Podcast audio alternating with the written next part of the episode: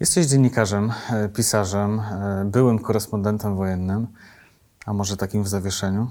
Czy byłem definitywnie? Mm, uznajmy, że byłem. Uznajmy, że byłem. E, Spędziłeś wiele miesięcy w Donbasie, mm, ale to nie było Twoje pierwsze wojenne doświadczenie. Powiedz mi na początek, czy ta wojna, która się rozpoczęła 8 lat temu, czy ona jest w jakiś sposób inna? Z mojej perspektywy była inna, bo moje wcześniejsze wojenne, reporterskie doświadczenia to była wojna w Iraku i to była wojna w Afganistanie. Czyli mm, no, takie egzotyczne konflikty, toczące się w zupełnie innej przestrzeni geograficznej, w zupełnie innej przestrzeni materialnej, w zupełnie innej przestrzeni kulturowej, no i przede wszystkim toczące się bardzo, bardzo daleko od Polski. Za każdym razem, jak wracałem z Iraku czy z Afganistanu, mm, no to miałem wrażenie, że mm, przemieszczam się no, tak naprawdę z jakiejś innej planety i wracam, wracam do domu. E, To zresztą e, e, zwykle trwało bardzo długo. Te powroty to była kwestia nawet kilku dni, więc to tak jeszcze potęgowało to wrażenie tego oddalenia. Tymczasem mm, no, z Ukrainy wracało się bardzo szybko. Ta Ukraina była, jest bardzo blisko. E, No i ta Ukraina, choć materialnie inna niż Polska, to jednak w wielu, mm, bardzo ją po prostu przypomina, w wielu miejscach bardzo ją przypomina. No i miało się to wrażenie, że, mm, że to jest, e, potęgowało się to wrażenie, że to jest blisko, a co niosło taką bardzo niefajną refleksję, takie, takie wyobrażenie, że to mogłoby się wydarzyć u nas. Jak widzisz zniszczony e, budynek z wielkiej płyty, Który wygląda dokładnie tak jak nasze bloki? który wygląda tak jak nasze bloki, no to mm, nie trzeba ci wielkiej fantazji, żeby sobie wyobrazić, że to mogło się wydarzyć gdzieś na jakimś osiedlu w Warszawie, Gdańsku czy Krakowie. Tak się składa, że ty kilka dni dosłownie temu wrzuciłeś do siebie na Facebooka taki filmik przedstawiający e, właśnie blok, e, blok, który został ostrzelany, zbombardowany, e, blok, który płonął. Mm, to był budynek, w którym ty mieszkałeś. E, Tak, to był budynek, e, w którym znajdowało się mieszkanie e, miejscowego działacza polonijnego. Andrzej wówczas, to był rok chyba 2015, przebywał w Polsce, ale no nie chciał, żeby mieszkanie stało puste. Mm, No i po prostu mm, pozwolił nam, mam tu na myśli siebie i trzech kolegów, z którym wówczas byłem w Donbasie, pozwolił nam tam zamieszkać. To była taka nasza baza, baza wypadowa. No więc jak e, Andrzej wrzucił ten film, o którym mówisz, na którym ten budynek płonie, dostał wcześniej e, salwę z e, rosyjskiej artylerii rakietowej, no to tak miałem wrażenie, że ten, ten ogień smaga też i mnie. No właśnie. Bo tak jakby paliła się jakaś Twoje część moich wspomnień, Mhm. zgadza się. Jakie myśli w takiej sytuacji przychodzą człowiekowi do głowy? No Znów jest ta świadomość, że to mogłoby się wydarzyć u nas. Okej, Że, że to jest tak blisko. Mhm. naprawdę niewiele trzeba, że, że, że, żeby to się mogło wydarzyć u nas. Tych takich obrazków e, w postaci chociażby krótkich filmików e, ta wojna nam podsyła bardzo, bardzo dużo. E, No to są szokujące najczęściej e, obrazki. Mam w pamięci taki, który dzisiaj chociażby oglądałem. E, Matka znajduje swojego syna e, po miesiącu poszukiwań. E, On oczywiście nie żyje. No, płacz, przerażenie, właściwie e, ta kobieta wyła. E, Mówię o tym, bo chcę Cię zapytać, czy Ty, mając te liczne doświadczenia wojenne, e, czy Ty się jakoś znieczuliłeś na to? Czy być może nie i za każdym razem nawet taki pojedynczy filmik jest w stanie e, Cię jakoś rozwalić na, na połowę dnia? E, Rozwalić na połowę dnia nie. E, Nie dlatego, że się znieczuliłem, tylko dlatego, że mm, no, na tyle poznałem mm, tą kulturę na wschodzie charakterystyczną dla Rosji, dla Ukrainy, że wiem, że tam na takim poziomie werbalnym trochę inaczej wyraża się emocje niż u nas. E, To jest takie bardziej dosłowne, bardziej, e, e, bardziej mm, mm, dramatyczne. A oczywiście to nie jest absolutnie żaden zarzut i nie jest sugestia, że to jest jakiś rodzaj teatru. Tak po mhm. prostu ci ludzie to przeżywają, jest to autentyczne. E, e, niemniej e, skala płaczu no, nie jest w stanie wpłynąć na mnie w jakiś inny sposób niż, niż inne formy wyrażania żalu. Zawsze tak miałem, być może był to jakiś mechanizm obronny, że dosłowna przemoc, nie reagowałem na nią jakoś przesadnie emocjonalnie, ale rozwalały mnie inne obrazki. W przypadku Ukrainy e, zdjęcie sprzed kilku dni mhm. opublikowane mhm. kilka, e, kilka dni temu, które przedstawia grup e, w Buczy. A rodzina ukraińska jechała samochodem, zostali ostrzelani przez Rosjan. Mm, auto zdaje się spłonęło. A rodzina, zwłoki były no, nieidentyfikowalne.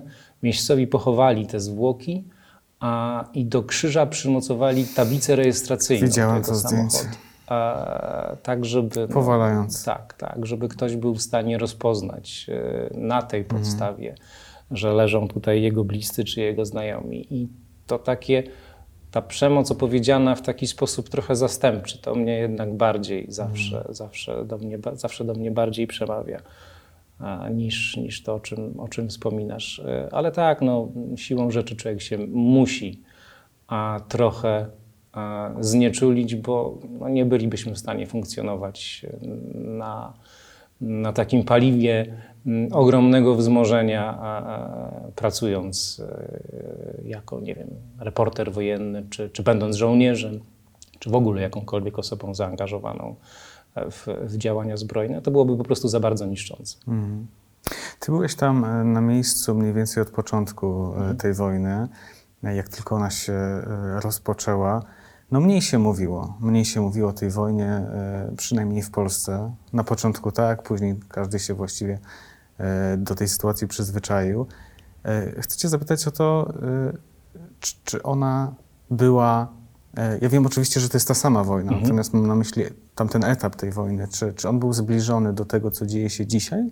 Tylko pewne informacje do nas nie docierały? Czy jednak to, co dzieje się dzisiaj, e, jest e, czymś bez precedensu? Nie było mnie na samym początku, nie było mnie na przykład na Majdanie.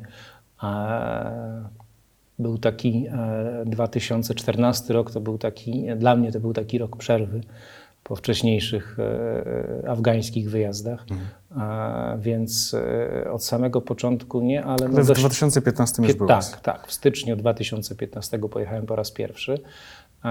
Załapałem się jeszcze na ten taki moment bardzo intensywnych walk.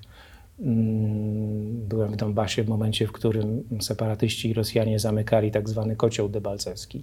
Bardzo ciężkie walki wówczas były toczone na wschodzie Ukrainy, czy porównywalne z tym, co dzieje się teraz i tak i nie. Bo z jednej strony e, no, no były to intensywne, e, e, intensywne potyczki, w których ginęło mnóstwo ludzi, mm, ale z drugiej strony patrząc, obie strony nie używały wówczas lotnictwa. Dzisiaj mhm. ten komponent lotniczy jest istotną częścią działań, mm, działań zbrojnych. Mm, ta wojna toczyła się wtedy na stosunkowo małym obszarze. Dziś e, cały, cały, cały ten teren e, Donbasu zajęty przez separatystów i ta linia styku między, między, czyli linia frontu de facto, no to mówimy raptem o 7% ukraińskiego terytorium. Dzisiaj wojna rozlała się praktycznie na całe terytorium Ukrainy. Tak? Oczywiście ona jest mniej intensywna na zachodzie, gdzie tylko spadają bomby czy rakiety, a, a dużo bardziej intensywna na północy do, do, do niedawna, czy w Donbasie w tej chwili. Ale mm, to, co dzieje się w tej chwili, to jest sytuacja mm, bez precedensu od czasu II wojny światowej. Mhm. Ty pracowałeś tam jako, jako korespondent. Twoim narzędziem była informacja.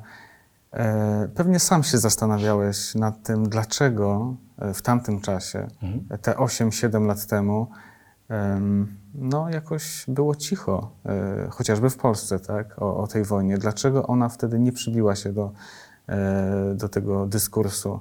E, czy to właśnie Z tego powodu, że była zbyt lokalna, czy, czy więcej rzeczy się na to składało? Ona e, była w mainstreamie przez wiele miesięcy 2014 i jeszcze kawałek 2015 roku.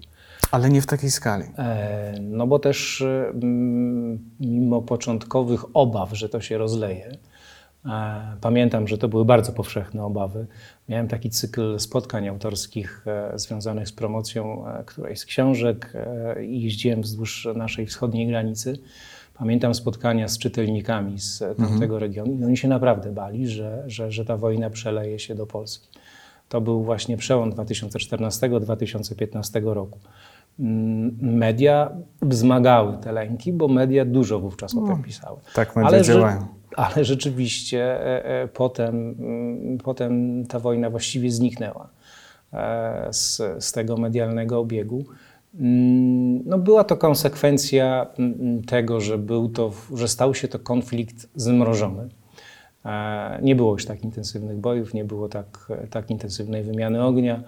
Mm, wydawało się, że, że e, konflikt jest na jakiejś ścieżce dyplomatycznej, e, e, wiodącej do rozwiązania. Jedne porozumienia mhm. mińskie, drugie porozumienia mińskie.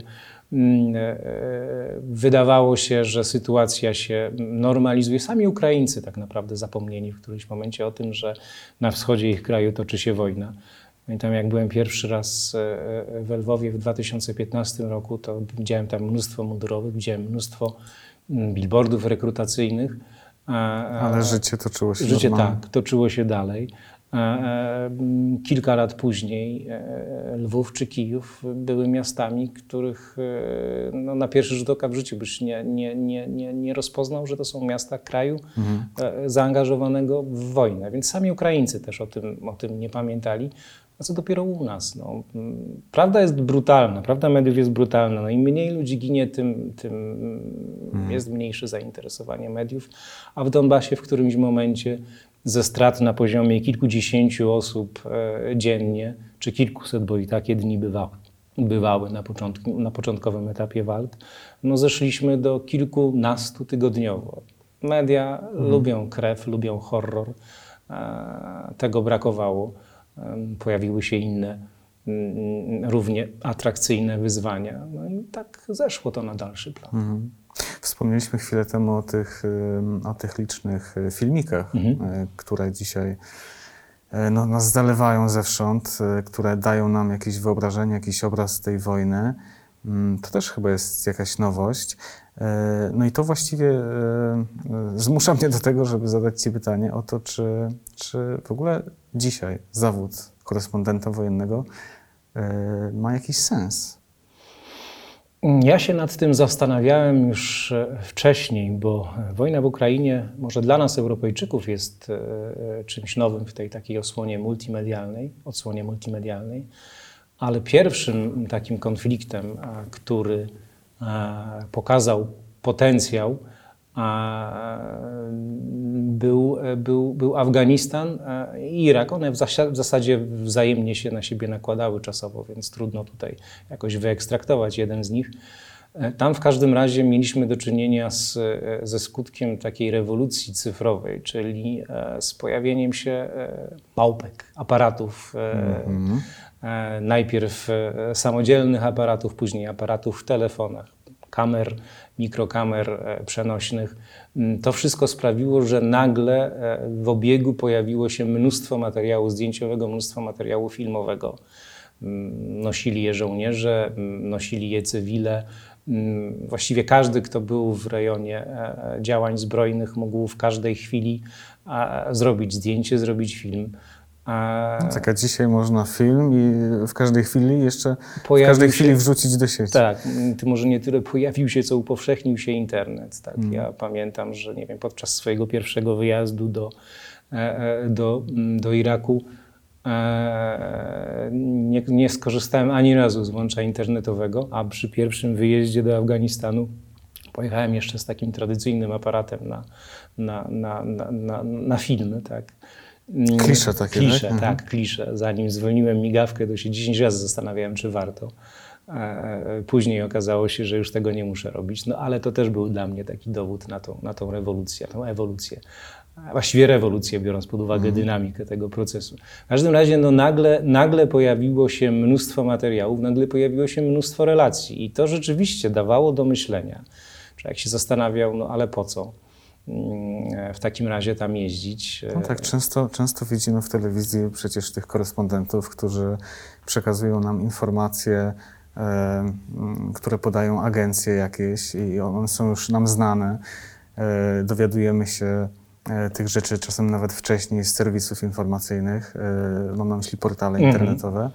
Więc oni właściwie stoją, powtarzają te same informacje, tyle że na jakimś takim efektownym tle, efektownym oczywiście w cudzysłowie, no bo e, są to jakieś rozwalone bloki i tak dalej. Taki Więc sam tutaj sposób, wracam jak ty... do tego mhm. zaczepnego pytania, czy Zaczęli jest sens kalkulować w takim, w taki sam sposób jak ty, również wydawcy, również właściciele mediów. E, bo to kosztuje. Bo to kosztuje. I to kupę kas. To jest, e, to jest sprzęt, e, kamizelka, hełm, to jest ubezpieczenie, horrendalnie drogie ubezpieczenie, to jest zorganizowanie na miejscu pracy, czyli nie wiem, tłumacze, fikserzy, kierowcy zaufani. No generalnie spore, spore koszty, im większa ekipa, tym większe koszty. Mm, tak zaczęto kalkulować. W polskich bieda mediach kalkulowano w ten sposób jeszcze bardziej, tak. I w którymś momencie okazało się, że mm, pamiętam, miałem taką refleksję kilkanaście lat temu, że, że w kraju wielkości Polski zaangażowanym w dwa różne konflikty korespondencją wojenną zajmują się e, trzy albo cztery osoby. Dokładnie. E, więc to był dla mnie, no mimo wszystko trochę, trochę szokująca, trochę szokujący, e, szokujące stwierdzenie. W każdym razie mm, e, no, pojawiły, się, pojawiły się te kalkulacje, e, ale one są w mojej ocenie niezasadne, bo e, po pierwsze dlatego, że mm, ten przypadkowy świadek, który zrobi jakieś zdjęcie, nawet bardzo efektowne zdjęcie, nawet ilustrujące jakąś naprawdę absolutnie wyjątkową sytuację, E, nie sprzeda, e, sprzeda w cudzysłowie, e, tej informacji w odpowiednim kontekście. To jednak profesjonalny dziennikarz, profesjonalny reporter będzie wiedział i będzie widział więcej i będzie w stanie swoim doświadczonym okiem mhm. zweryfikować jakąś, jakąś informację, zweryfikować jakieś, jakieś dane, no nie czarujmy się, ludzie, którzy nie są nawykli do zdobywania informacji, bardzo łatwo padają ofiarą e, celowych czy niecelowych dezinformacji.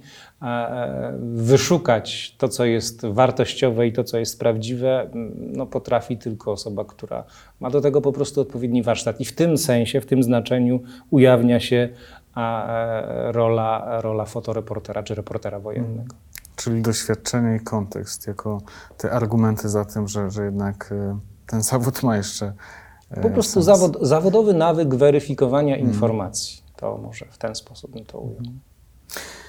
No właśnie, weryfikowanie informacji. E, myślę, że ta obecna wojna też jest dobrym przykładem na to, jak dużym jest to wyzwaniem, jak mhm. dużo jest tej dezinformacji, jak dużo jest fake newsów.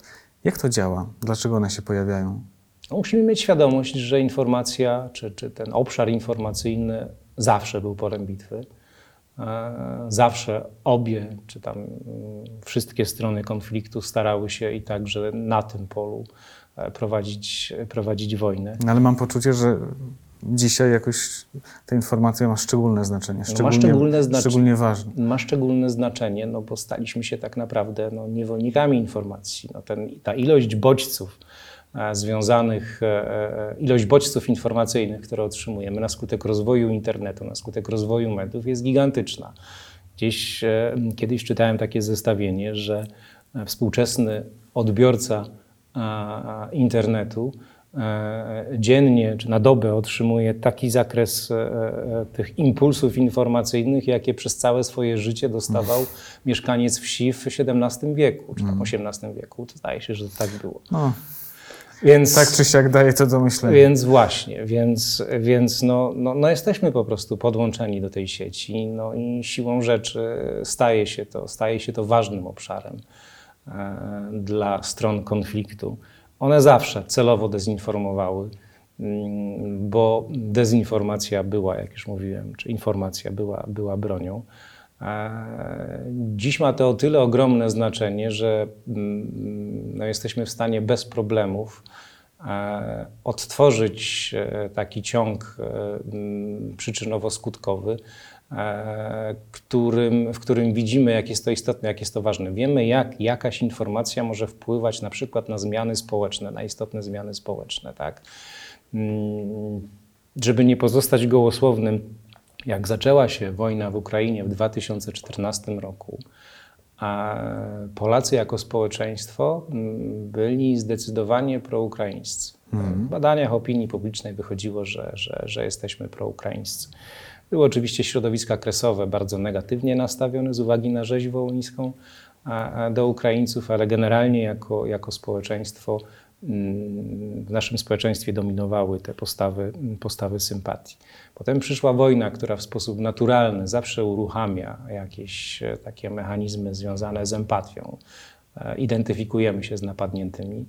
I tak też było na początku. Mm. Wiedzieliśmy, że to Ukraina została napadnięta przez Rosję, więc, więc no to w sposób naturalny wzmogło te pozytywne uczucia do, do Ukraińców.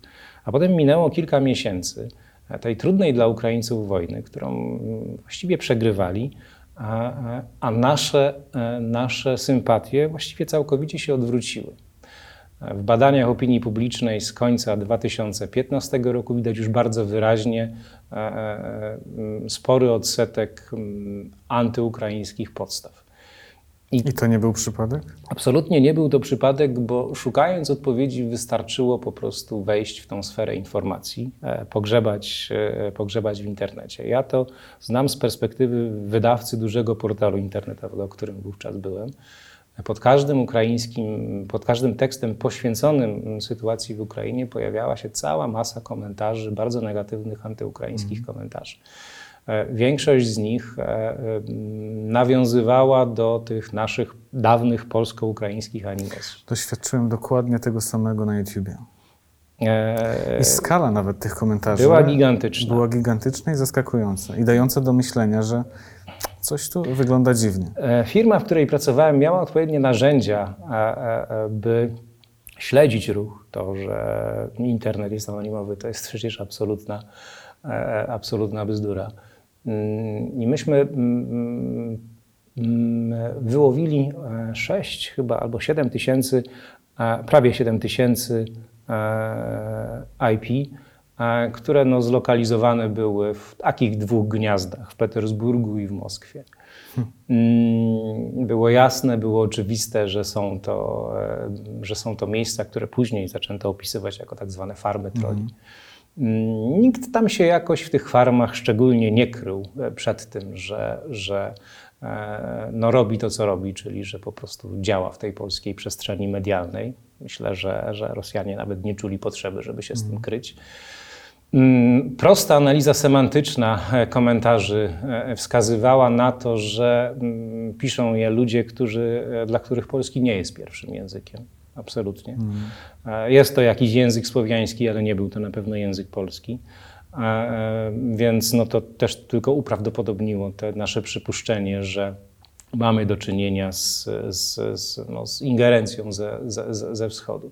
E, co charakterystyczne, w którymś momencie okazało się, że te rosyjskie IP zaczęły nagle zanikać. W sensie nie było, ich aktywność dramatycznie spadła ale komentarzy dalej było dużo, dalej Aha, właściwie ciągle przybywało. Dalej samo poszło. Tylko po prostu e, e, pałeczkę przejęli. Mm, w socjologii jest takie pojęcie użytecznego idioty, czyli kogoś, mhm. kto mm, niekoniecznie zgodnie z własnymi intencjami propaguje, e, propaguje mhm. jakieś treści. No i tą pałeczkę przejęli, przejęli polscy internauci, no i to się, to się już potoczyło. Mm, mówimy o dużym, e, bardzo dużym portalu, ale właściwie dotyczyło to całej opinii publicznej w Polsce. Mm, ukierunkowany, e, wcale nieduży, no bo jeśli w naszym przypadku to było 6 tam 7 tysięcy IP, to w przypadku całej Polski prawdopodobnie było tego niewiele więcej. Ukierunkowany e, atak. Zmienił nastawienie całego tak, społeczeństwa. Pokazał, jak bardzo labilna jest opinia publiczna i jak łatwo mhm. de facto, drążąc, e, drążąc ją, e, wrzucając odpowiednie impulsy, jak bardzo łatwo można zmienić tak. jej, jej nastawienie. Mm, Niebezpiecznie no i, łatwo. I ta świadomość stoi u podstaw tego, że mm, e, toczona jest e, wojna informacyjna. W przypadku Rosjan ona została nawet wprost sformułowana w tak zwanej doktrynie Gerasimowa, to jest rosyjski generał, szef sztabu generalnego armii, mm, który właśnie zdefiniował taką doktrynę, mm, gdzie zasadniczą częścią uzyskania przewagi nad przeciwnikiem jest narzucenie odpowiedniej narracji. Mhm. Myślę sobie, że um, zmiany jakiegoś takiego nastawienia społecznego um, mogą zmienić nie tylko informacje na temat strony mhm. konfliktu, ale um, no, chociażby jakieś relacje z frontu, to co pokazujemy ludziom na Zachodzie. No, w przypadku tej wojny mamy całą masę e, tego rodzaju filmików, które pewnie w dużej części, przekonujemy się o tym na żywo, często po czasie okazują się jednym wielkim fejkiem. Czy kiedy ty e, e, pracowałeś jako korespondent, czy ty wtedy doświadczałeś takich sytuacji, że idzie jakaś oficjalna informacja, a ty jesteś na miejscu i widzisz coś innego? Zdarzały mi się takie informacje, takie sytuacje. Byłem świadkiem mm, celowej dezinformacji może bez szczegółów, bo to musiałbym złamać jakieś tajemnice państwowe, ale miejmy świadomość, e, e, że mm, to pozwala mi dokończyć to, o czym, o czym mówiłem wcześniej, że e, ta wojna nie zawsze musi się opierać na, czy inaczej, bardzo rzadko opiera się na fejkach, na wiadomościach do spodu fałszywych.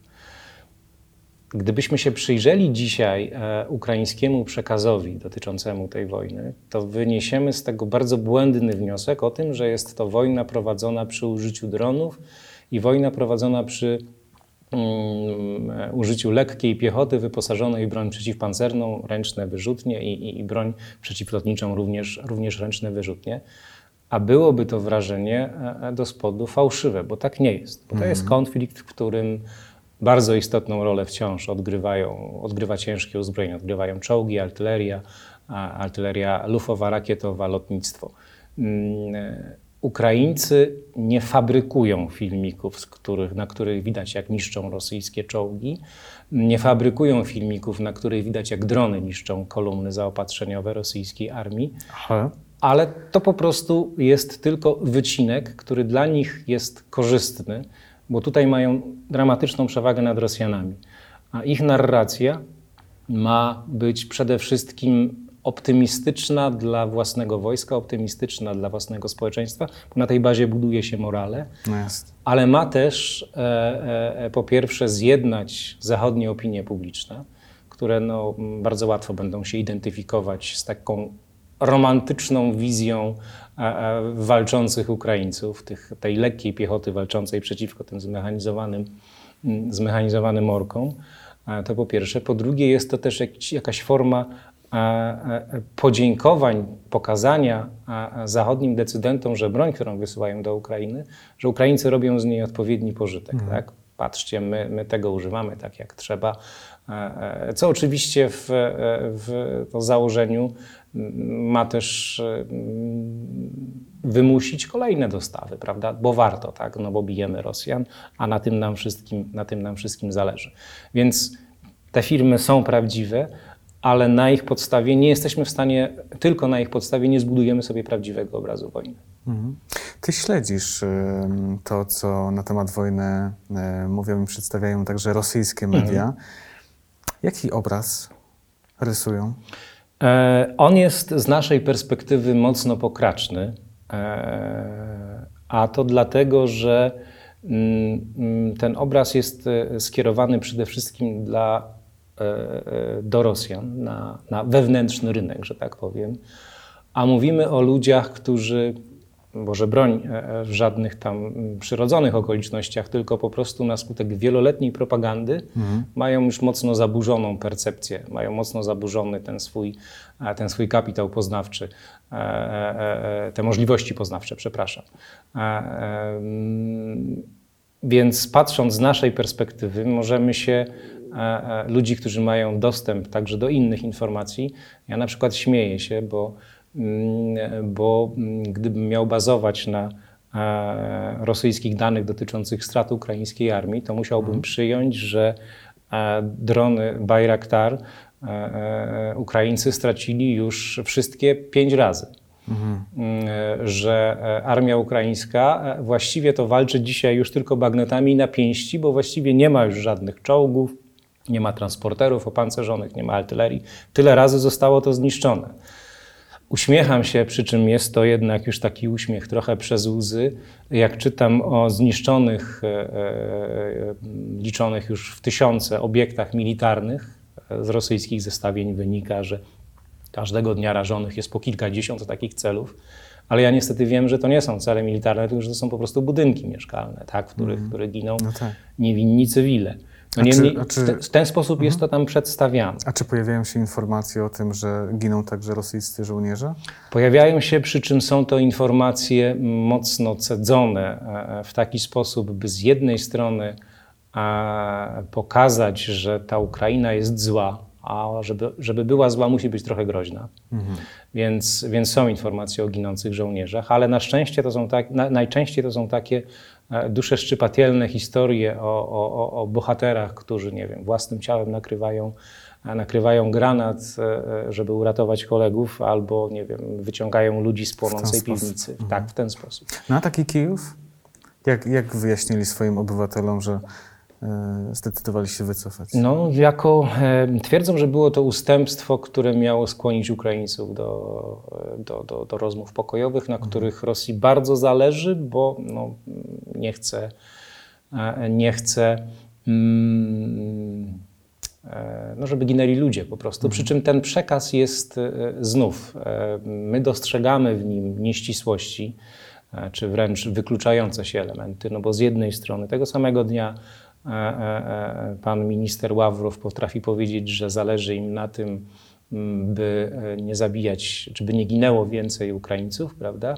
A z jeszcze tego samego dnia przedstawiciele tego samego ministerstwa potrafią, potrafią bredzić, czy nawet sam Ławrow potrafią bredzić o konieczności denazyfikacji Ukrainy, którą Rosjanie rozumieją jako wybicie na przykład, nie wiem, elity intelektualnej tego kraju. I my dostrzegamy w tym mm, jakąś nieścisłość, dostrzegamy w tym no, takie no, nieprzy, nieprzystające do siebie elementy, ale w rosyjskiej rzeczywistości, takiej informacyjnej, jest to rzecz absolutnie normalna. Mm, jest to rzecz, e, która mm, jest to jedna z e, taktyk, która ma e, prowadzić do zobojętnienia na, różne, na różnego rodzaju informacje. Jeśli namnożysz e, hipotez, namnożysz informacji, namnożysz faktów czy mhm. artefaktów, to w którymś momencie człowiek e, e, e, e powie, że go to już nie interesuje, no bo ileż można. My mieliśmy do czynienia z czymś takim w przypadku Smoleńska, kiedy Rosjanom bardzo zależało na tym, żeby żeby namnożyć wątpliwości wśród Polaków, tak? Po, po, przekonać ich do tego, że mogło dziać się różnie i to jedna hipoteza zamachu, druga, trzecia, piąta, dziesiąta. W efekcie duża część społeczeństwa w którymś momencie kompletnie się uodporniła na, na, na, na te treści, no bo ileż można słuchać o tym cholernym mm. zamachu, prawda? No tak. Więc, Znowu Smoleńsk. Więc, więc to, to jest też właśnie taki element, klasyczny element rosyjskiej polityki informacyjnej, skierowanej także do swoich. Znieczulić. Zmęczyć. Zmęczyć. Znieczulić. A ty myślisz, że tacy szeregowi obywatele Rosji, to oni rozumieją, e, po co jest ta wojna? No, oni wierzą w ten przekaz, że, że to naziści? Myślę, że nie wierzą w przekaz, e, że to naziści. Nazistami są, czy znaczy byli Niemcy, E, ale na pewno wierzą, że jest to wojna sprawiedliwa, w ich ocenie sprawiedliwa, e, bo Rosji się Ukraina należy. Mhm. bo Ukraina w percepcji przeciętnego Rosjanina to jest część tego samego świata. Bo Ukraina zmierzająca ku Zachodowi w percepcji przeciętnego Rosjanina, ale też przede wszystkim elity wojskowej, to jest poważne zagrożenie. My tego nie jesteśmy w stanie e, e, e, ogarnąć za bardzo, ale mm, spróbujmy wejść w skórę Rosjanina, który nadal wierzy, że NATO jest jego wrogiem, mimo tego, co się wydarzyło po 1989 roku. Tam tego typu przekonanie jest bardzo powszechne. Spójrzmy sobie na mapę i zamalujmy Ukrainę na niebiesko, na ten kolor natowski, prawda? Mm -hmm. I potem przyłóżmy linijką linijkę do, do, do tej mapy i zmierzmy, jaka jest odległość od, od granicy ukraińsko-rosyjskiej do Moskwy. Rosjanie to robią. I Rosjan napawa przerażeniem świadomość, że serce ich kraju, też odbierane e, dosłownie, to jest mhm. ten taki specyficzny rys e, rosyjskiej takiej mm, tożsamości, że to serce ich kraju byłoby w zasięgu wroga. Coś jakbym przyłożył ci nóż pod mhm. żebro i ty byś ten nóż odczuwał. Więc Putin zagospodarował autentyczne lęki Rosjan. E, I dlatego tak wielu Rosjan tą wojnę popiera. No właśnie, stąd to zaskakująco wysokie poparcie dla, dla tej wojny. Wynotowałem sobie takie e, dwie aktualne z dzisiaj liczby, mhm. które być może coś nam o tej wojnie e, mówią. E, to jest e, liczba niespełna 20 tysięcy wyeliminowanych rosyjskich żołnierzy, czyli takich, którzy zostali zabici albo wzięci do niewoli, albo ranni do tego stopnia, że nie są w stanie mhm. walczyć dalej. Druga liczba to jest ponad 1200 zabitych mieszkańców obwodu kijowskiego, czyli Bucza i, i, i podobne miejscowości. Co te dwie liczby mówią nam o tej wojnie? Mm, pierwsza mówi o tym, że Rosjanie w pierwszej fazie wojny ponieśli no, koszmarną porażkę. E, wyeliminowanie z walki 20 tysięcy żołnierzy e, oznacza, że tak naprawdę e, niezdolnych do walki jest około 60 tysięcy ludzi. W jaki sposób? Jak to liczysz? Mm, liczę to w taki sposób, że e, jeśli jakaś jednostka, jeśli brygada, powiedzmy, licząca 4 tysiące ludzi, straciła bezpośrednio w walce na skutek ran, na skutek e, tego, że zginęli żołnierze, czy dostali się do niewoli, jeśli ona straciła e, 400 żołnierzy, to wiadomo, że intensywność walki e, to jest mm, może trudno mierzalne w matematyczny sposób, mhm. ale potwierdzone wieloletnim, czy no, wieloletnim doświadczeniem e, mm, wojskowym, tak, to wiadomo, że intensywność tej walki była taka, że de facto przynajmniej półtora tysiąca żołnierzy tej brygady mhm. w tej chwili jest wyczerpanych, jest e, E, kontuzjowanych. E, kontuzja to w takiej terminologii wojskowej jest coś mniej niż rana, mhm. prawda? No tak, to, że ktoś żyje nie znaczy, że ma siłę walczyć. Tak jest, mhm. E, że jest niewyspany, niedożywiony, wyziębiony. Mówimy tutaj o specyficznych warunkach zimowych na wschodzie, mm, że cała jednostka jest wystrzelana z zapasu amunicji i że musi nastąpić proces, który w terminologii wojskowej nazywa się odzyskaniem zdolności bojowej. No ale panuje jakieś takie przekonanie, że Rosja właściwie jest nieograniczona, jeśli chodzi o te zasoby ludzkie. Mają też takie specyficzne podejście do ludzkiego życia, które nie jest szczególnie mocno cenione. E, to chyba słowa Putina, że e, ludzie się nowi urodzą za chwilę. Problem w tym, że się nie urodzą. E, Rosja jest w tej chwili w potężnym, potężnej zapaści demograficznej. Pandemia COVID tylko te problemy spotęgowała. Mm, z danych udostępnionych, oficjalnych danych udostępnionych przez e, odpowiednik, rosyjski odpowiednik e, naszego Głównego Urzędu Statystycznego mhm. wynika, że mm, z tak głębokim kryzysem demograficznym Rosja miała ostatni raz do czynienia w roku 93. Wtedy to była nierodzący się Rosjanie. E, Czyli po rozpadzie. Tak? To było tuż po rozpadzie i ekonomiczne skutki tego tego kryzysu, a wcześniej, w czasach Związku Radzieckiego, 47 rok, kiedy mieliśmy do czynienia z powojenną klęską głodu. Mhm. Więc, więc no, tych ludzi to tak za bardzo im nie przybędzie. Mm, armia jakkolwiek liczna, bo 900 tysięczna, e, to tą liczbę, mm, czy ta, ta liczba, ten, ta, ten potencjał tak naprawdę jest pozorny. Bo mm, no po pierwsze Rosja jest gigantycznym krajem i nie ma bezpiecznych granic. W ich ocenie wciąż muszą pilnować Dalekiego Wschodu przed zakusami E, Chińczyków. Tam muszą utrzymywać e, dość istotne siły. W ich ocenie ciągle grozi im atak ze strony NATO, więc utrzymują duże siły w okręgu kaliningradzkim i w e, zachodniej, zachodniej części Rosji, także częściowo na Białorusi. No i cały czas muszą pilnować Kaukazu. Mhm. który mimo 30 lat pacyfikacji, no, takim bezpiecznym dla Rosji miejscem nie jest.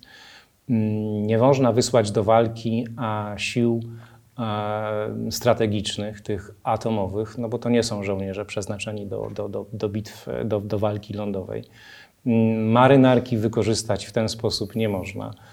Zresztą nawet gdyby Rosjanie chcieli dosłać jakieś kolejne jednostki bojowe, a na ich pokładzie e, e, e, piechotę morską, to mają tutaj dość ograniczone możliwości, bo przez cieśninę bosforską nie przepłyną w tej chwili już żadne rosyjskie okręty, bo jest dla nich zamknięta. Mm, lotnictwo działa w dość istotnym zakresie, ale sił lądowych własnych jako takich nie ma. Są jednostki rozgwardii, dość liczne. To jest, ale to jest takie wojsko drugiego, trzeciego rzutu, taki na, naprawdę gorszy sort. Więc tak naprawdę zostają Rosjanom tylko wojska lądowe i tylko siły specjalne, e, jednostki powietrzno-desantowe. W sumie to jest prawie 400 tysięcy ludzi. Jakby na to spojrzeć, całkiem sporo. Tyle, że z tych 400 tysięcy, no to część trzeba delegować do tych miejsc, o których mówiłem wcześniej, mhm. a 200 tysięcy zostało już do Ukrainy wysłanych. E, tak naprawdę luzy takie mobilizacyjne rosyjskie w tej chwili e, wynoszą, nie wiem, może 50-60 tysięcy ludzi. Oni więcej nie są w stanie zaangażować. Paradoksalnie Ukraina, choć jest trzy razy mniejsza, ma tutaj znacznie większe możliwości, e, no bo jest mniejsza, a poza tym walczy o wszystko, więc jest w stanie no tak. zmobilizować cały swój ludnościowy potencjał. Już w tej chwili armia ukraińska jest liczniejsza od rosyjskich sił inwazyjnych o ponad 100%. Więc, czy prawie 100%, przepraszam, bo to jest 350 tysięcy ludzi w siłach zbrojnych. Więc no, no pole manewru mają tutaj trochę większe. Tak? E, więc no, ta potęga jest e, no, w liczbach owszem przytłaczająca, ale w rzeczywistości mhm. wcale tak nie jest. Ciekawe. E, wymieniłem jeszcze jedną liczbę mhm. na początku. Ponad 1200 zabitych mieszkańców obwodu kijowskiego. Myślę, ja. że to też jest taka liczba, która dużo nam opowiada o tej wojnie.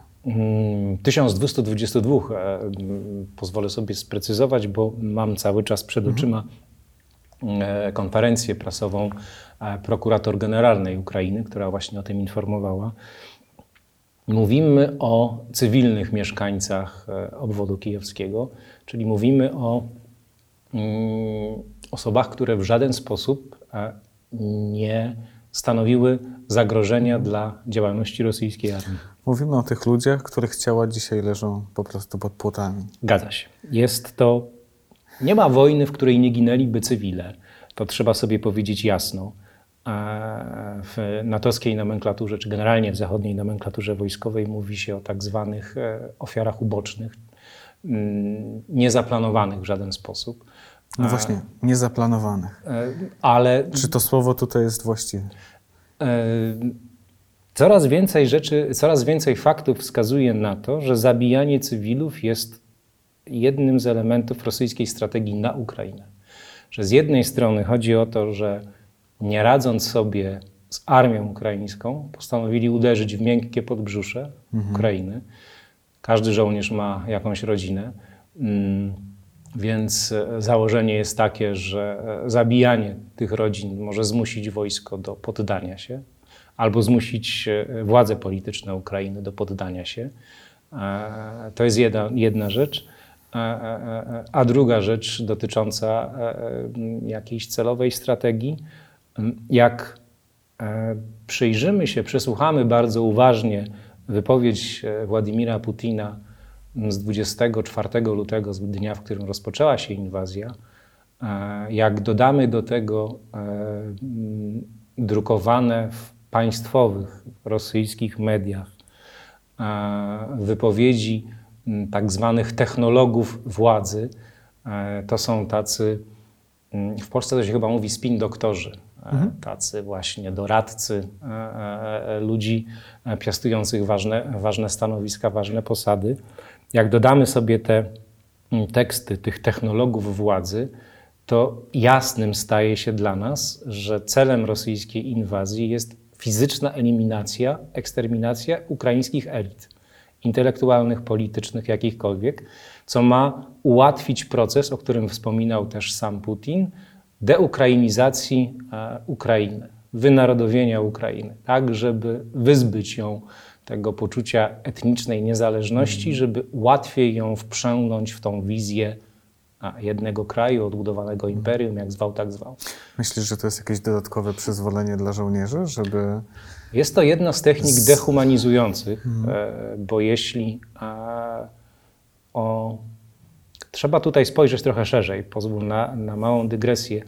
W rosyjskiej kulturze mm, nazwanie kogoś nazistą jest największą z możliwych obelg. To mhm. sięga czasów II wojny światowej, czy Wielkiej Wojny Ojczyźnianej, jak oni to nazywają, kiedy naziści Niemcy no, rzeczywiście urządzili potworne, wyrządzili potworne Mm, krzywdy. Czyli to nie jest taka sobie przeciętna obelga? Absolutnie nie, absolutnie nie. E, więc jeśli ktoś jest nazistą, a jeśli kogoś nazywa się nazistą, to jest tutaj jednocześnie przyzwolenie na totalną, całkowitą dehumanizację mhm. tej, tej osoby. Nazisty się zabija.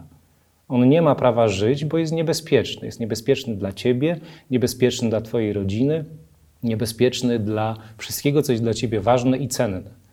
Takie były doświadczenia e, e, tych wszystkich narodów radzieckich z czasów II wojny światowej. Niemcy robili no, tam koszmary. Skojarzenia są jednoznaczne. Jednoznaczne.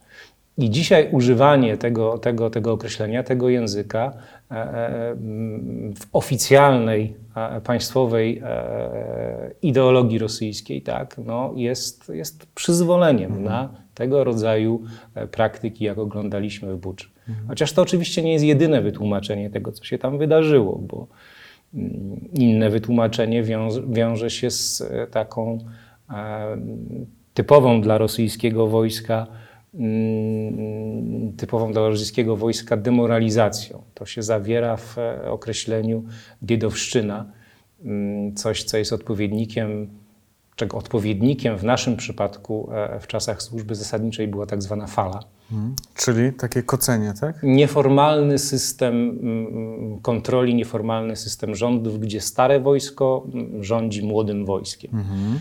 A, przy czym w przypadku Rosji mówimy tutaj o zjawisku do bólu spatologizowanym.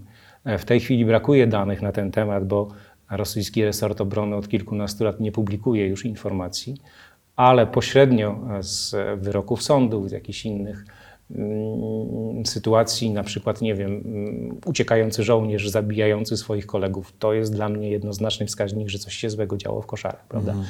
Na podstawie takich danych można wywnioskować, że problem wciąż jest, ale te kilkanaście lat temu rocznie mm, na skutek diedowszczyzny ginęło 500 rosyjskich żołnierzy rocznie. E, to, byli, to, były, to były samobójstwa, to były zabójstwa w koszarach. To były... Czyli to była jakaś taka czysta przemoc tak. wobec młodszych kolegów. Wobec młodszych kolegów. E, która Więc prowadziła do śmierci, do samobójstw. Zabijał prześladowany, mhm. albo zabija, e, który miał już dość, albo zabijali mhm. prześladujący okay. no, tego, tego. I myślisz, że to, o czym ty mówisz, to zjawisko, że to się jakoś przekłada na to, jak później Rosjanie się na froncie zachowują? Że Wojsko gwałcą, że są zasady, w stanie zabić dziecko? Mhm. Wojsko z zasady jest instytucją, instytucją, która uczy przemocy.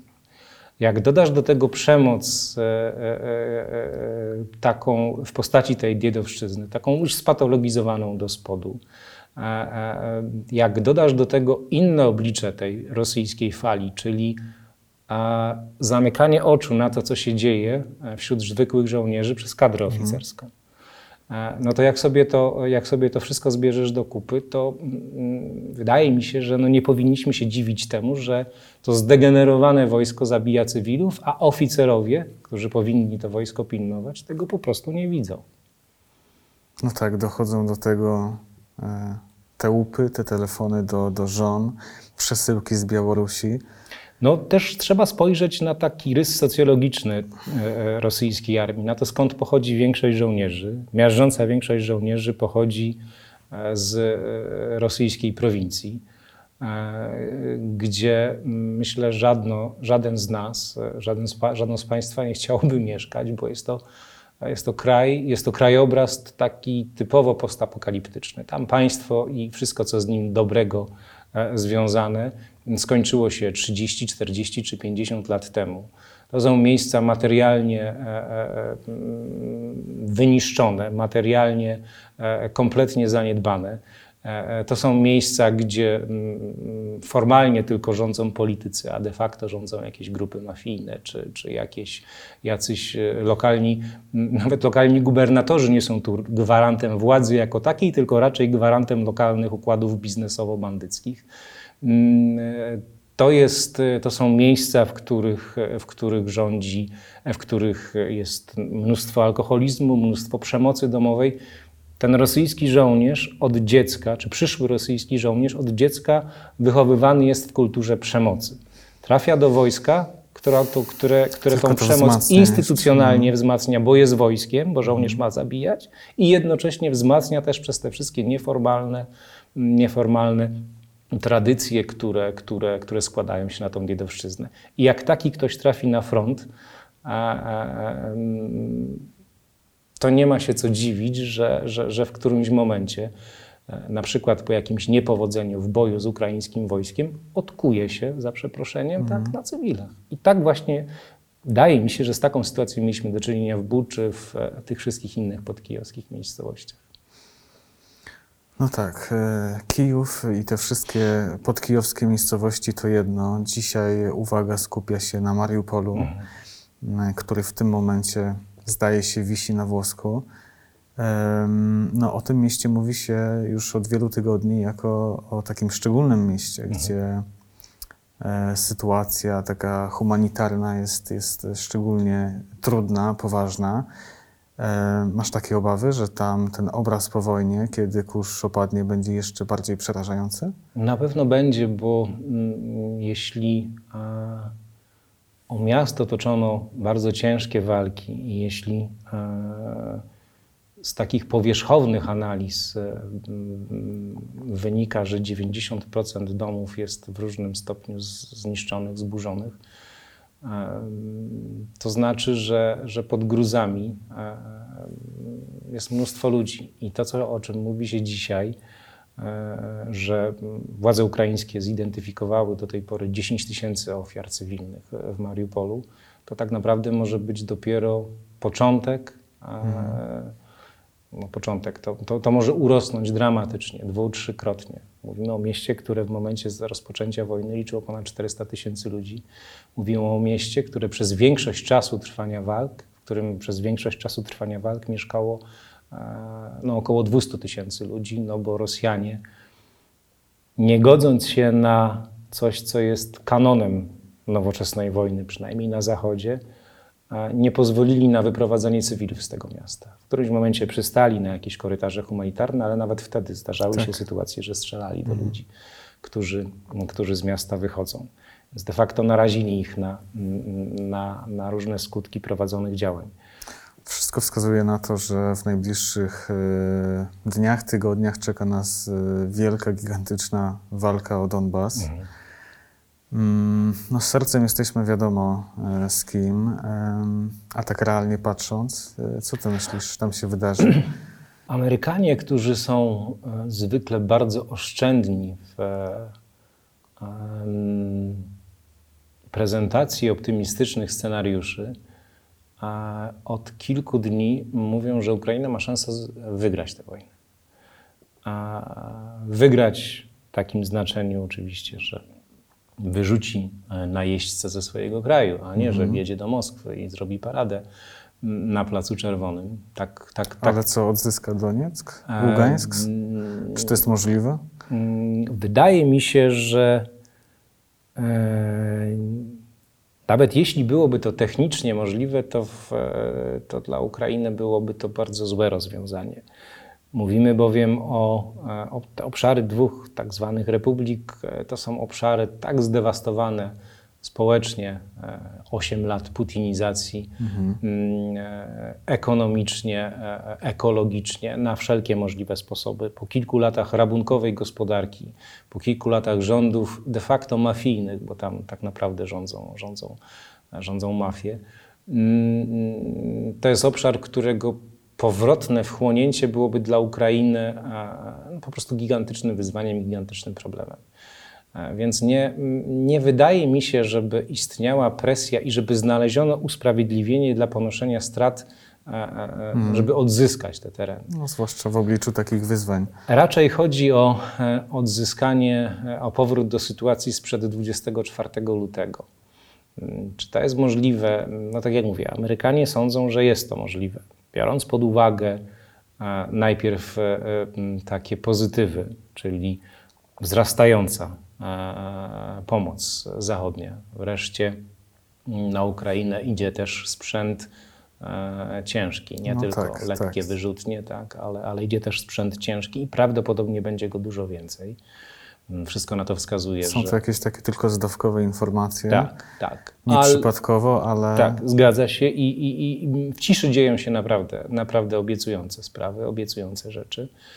E, więc e, ten, tego sprzętu będzie więcej. Ta ukraińska armia raczej nie będzie słabnąć od tej strony sprzętowej, ale będzie, jej siła będzie wzrastać. Więc to jest dobre. Mm, e, na korzyść Ukraińców e, przemawia fakt, że są obrońcami, że do obrony Donbasu przygotowywali się przez 8 lat. Więc, więc no, mm, a ich zdolności organizacyjne, jak pokazuje ta pierwsza faza wojny, są niesamowite. Potrafią się, mhm. potrafią stworzyć system obronny, bardzo wydolny system obronny. Więc to na pewno też przemawia, przemawia na ich korzyść przemawia na ich korzyść w takiej krótkoterminowej e, perspektywie, na przykład pogoda. Zaczęły się potworne deszcze e, w Donbasie, a to zawsze utrudnia działanie e, ciężkich komponentów wojskowych. Mhm. Z zapowiedzi synoptyków wynika, że co najmniej tydzień będzie lało. To jest de facto tygodniowe opóźnienie rosyjskich działań ofensywnych. Więc to też, to też działa na ich korzyść. Czyli jesteś optymistą? Jestem mm, optymistą, chociaż z drugiej strony no, trzeba pamiętać, że no, Rosja ma jednak duży potencjał wojskowy. Tych rezerw ludzkich może nie jest za wiele, ale rezerw sprzętowych jest całkiem sporo. Mhm. To co prawda nie jest e, jakiś e, wysokiej jakości sprzęt, bo wysokiej jakości sprzęt to już jest na Ukrainie, częściowo zresztą został zniszczony. No ale można, można tych Ukraińców zasypać czołgami e, rosyjskimi, tak? Jak to się u nas mówiło, że ruskie mogą nas nakryć czepkami, tak? De facto mm. mogą nas nakryć czołgami. E, więc taką, taką, takiej sytuacji się obawiam, ale przede wszystkim obawiam się, że w obliczu niepowodzeń na froncie Moskwa zdecyduje się na użycie broni masowego rażenia. Że mm, po prostu zrzuci bombę jądrową na, na, na, na któryś z ukraińskich miast, mm, bo to jest raczej, raczej e, e, prawdopodobny cel, mm, bo Ukraińcy nie działają w dużych, e, w dużych skupiskach wojskowych, raczej w niewielkich, kilkuset osobowych co najwyżej oddziałach. Na takie jednostki nie zrzuca się broni jądrowej, bo po co? Mm, ale można zrzucić, i jest to element rosyjskiej strategii, mm, która nazywa się mm, deeskalacją przez eskalację. Tak. Można zrzucić bombę po to, żeby złamać opór Ukraińców. Znamy to z historii. Wydarzyła się taka rzecz e, w 1945 roku. Amerykanie, nie chcąc szturmować wysp japońskich, wysp japońskich nie chcąc tra tracić nawet miliona żołnierzy, bo takie szacunki e, były wówczas brane pod uwagę, E, no, zrzucili najpierw jedną bombę na Hiroshimę, potem drugą bombę na Nagasaki i ostatecznie złamali wolę oporu e, Japończyków. Tak samo mogą kalkulować Rosjanie. Tego się obawiam. że, że, że użyty zostanie tego rodzaju, tego rodzaju oręż. Bez tego e, nie sądzę, żeby Rosja była w stanie zwyciężyć, e, co przywodzi mnie do wniosku, chyba jednak mimo wszystko optymistycznego, że po zajęciu Mariupola, mm, który będzie e, dla Rosjan mm, wystarczającym pretekstem, by przedstawić opinii publicznej, swojej Że opinii publicznej, sukces. zwycięstwo. E, Połączyliśmy Krym z republikami donbaskimi. a Po całości to jest już nasz teren, włącznie z ważnym portem, który w tej chwili jest de facto zniszczony, no ale nieważne, o tym mówić nie trzeba. W połączeniu z Mariupolem możemy zakończyć operację zbrojną, przystąpić do e, negocjacji pokojowych. Mm, Obu stronom zależy na, mm, znaczy bardziej Ukraińcom oczywiście, na redukcji strat, e, Ukraińcom przede wszystkim na redukcji strat e, w ludności cywilnej, bo to jest dla nich największy, największe zmartwienie w tej destrukcji, którą wyrządzają im Rosjanie. No i w którymś momencie może się okazać, że jednak mimo wszystko będzie to mm, taka propozycja Rosjan, zabieramy to, ten korytarz, ale cała reszta e, e, zostaje, Mm, no, że będzie to akceptowalne, e, akceptowalne przez, przez Kijów, choćby dlatego, żeby właśnie uniknąć dalszego rozlewu krwi. No nie brzmi to e, szczególnie jednak optymistycznie. Mm, Optymistyczne w tym wymiarze, że tak jak mówię, przestaną ginąć ludzie, ale z drugiej strony mam Tak, takie wrażenie, Scenariusz tej bomby atomowej jest przerażający. Przerażający, a z drugiej strony Ukraińcy e, e, nabrali e, wiatru w żagle. Oni początkowo nie przewidywali, że poradzą sobie aż tak dobrze. Teraz widać, że, że są w stanie wyrzucić Rosjan ze swojego kraju. I niewykluczone, że no, nawet na e, propozycję zawieszenia walk e, na zasadzie zostawi, zostawi, zostawiacie nam Rosjanom Mariupol a my, i całą tą drogę od Krymu e, i kończymy, mogą nie przystać. Mogą nie przystać. E, Zobaczymy, jak przebiegnie rosyjska, rosyjska ofensywa w Donbasie. Czy Rosjanom uda się. E, Rosjanie na pewno będą dążyć mm, do sytuacji, w której e, e, w którymś miejscu przełamią ukraiński front, a, przebiją się na ukraińskie tyły i to spowoduje dezorganizację dużego, dużej części, dużego komponentu ukraińskiej armii. To byłaby taka sytuacja, która no, zwiększyłaby ich pozycję negocjacyjną w odniesieniu do Kijowa. Oni mogą do tego dążyć, ale jeśli tego rozstrzygnięcia nie będzie w ciągu najbliższych kilkunastu dni, no to albo atomówka, albo rozmowy pokojowe prowadzone, prowadzone e, no, w taki sposób, że no, trzeba będzie zawrzeć jakiś zgniły kompromis. No okej. Na samym początku em, wspomniałem o tym, że jesteś byłym korespondentem. Potwierdziłeś, że byłem. Nie ciągniecie? No bardzo ciągnie. E, e, Jak zaczęła się inwazja, to oczywiście, oczywiście mm, miałem takie wrażenie e, własnej bezużyteczności, no bo toczy się wojna, a mnie tam nie ma. Mm, Dlatego postanowiłem jakoś zagospodarować ten swój potencjał i zacząłem ludziom tłumaczyć tą wojnę, korzystując własny profil na Facebooku mm, i blog. Mm, Ale było to takie, e, takie trochę zastępcze działanie, e, no bo wciąż łapię się na tym, że, że, że, że no jednak wolałbym, czy chciałbym tam być, tak? zwłaszcza jak widzę zdjęcia kolegów, którzy pracują, mm, czy pracowali tam na miejscu, a niekoniecznie polskich, na przykład ukraińskich.